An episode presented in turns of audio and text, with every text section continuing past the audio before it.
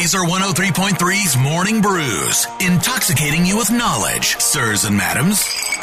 Powered by our friends at Confluence Brewing, where good things come together. Don't forget the 10-year anniversary party starts today on Thomas Beck Road in Des Moines. Details, confluencebrewing.com. Today's a big, big day. Big day. First, let's get to something kind of serious. There were reports that there was a mountain lion all around Des Moines. Did you see this story? There were reports that there was a mountain lion harassing people. Well, a video confirmed that the mountain lion near Gray's Woods over on the east side was not a mountain lion at all. The video that we got was kind of grainy and small. It was harder to tell. And initially, we did think it may be a mountain lion, at least enough so that it would be good to notify the public. We were working with our partners, the police department, on it as well. They were concerned for safety in the community. Since that time, we also just wanted to share, though, that when we got clearer video, it was evident that it was just a house cat. It was a cat. So if you saw this thing, you wondered if it was a mountain lion. By the way, how do you mistake a mountain lion for a cat? Or vice versa? That has to be one big, ugly-looking cat, right? How do you mistake a house cat for a mountain lion? But it is good news. Actually, that story made its way to my the cul-de-sac text group that we have. Oh, yeah, 5 families over in West Des Moines. All right, let's get to the big story of the day. Today is a very, very big day, as you heard Tricia allude to it right before we heard Days of the New. Hey, Doc, we better back up. We don't have enough roads to get up to 88. Roads? Where we're going, we don't need roads. It is Back to the Future Day. Yes, it is Back to the Future Day. Wait a minute, Doc. Are you telling me that you built a time machine? Out of a DeLorean? The way I see it, if you're going to build a time machine into a car, why not do it with some style? Marty, you got to come back with me. Where?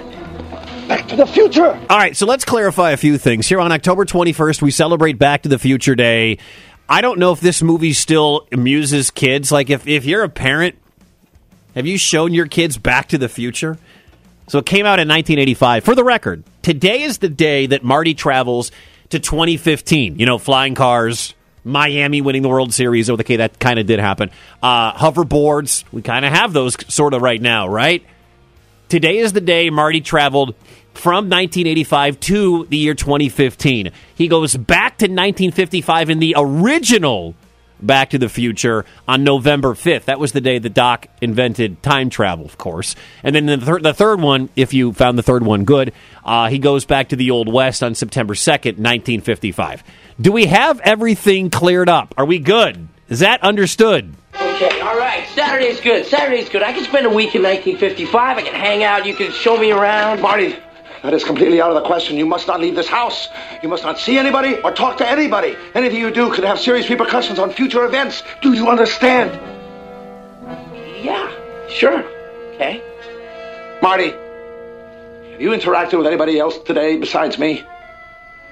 I might have sort of bumped into my parents.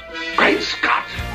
The movie is fantastic. Still works today. Show your kids Back to the Future here on Back to the Future Day. A couple of fun facts. Do you know that wasn't the original title? The original title of Back to the Future, it was supposed to be called, if the execs had their way and not Zemeckis and Spielberg, it was supposed to be called Spaceman from Pluto. Well, Zemeckis and Spielberg said absolutely not. There are 12 references to Pepsi in the original Back to the Future.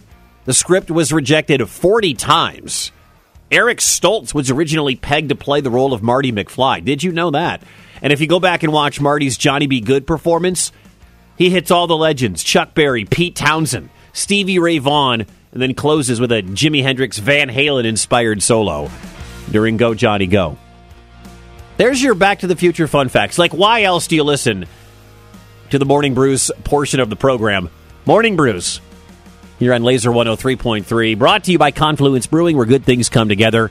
Don't forget, Their 10-year anniversary begins today on Thomas Beck Road. Details, confluencebrewing.com. Heather. Ooh. Wicked. Can you bring me my 14th White Claw? Mornings on Lazer 103.3.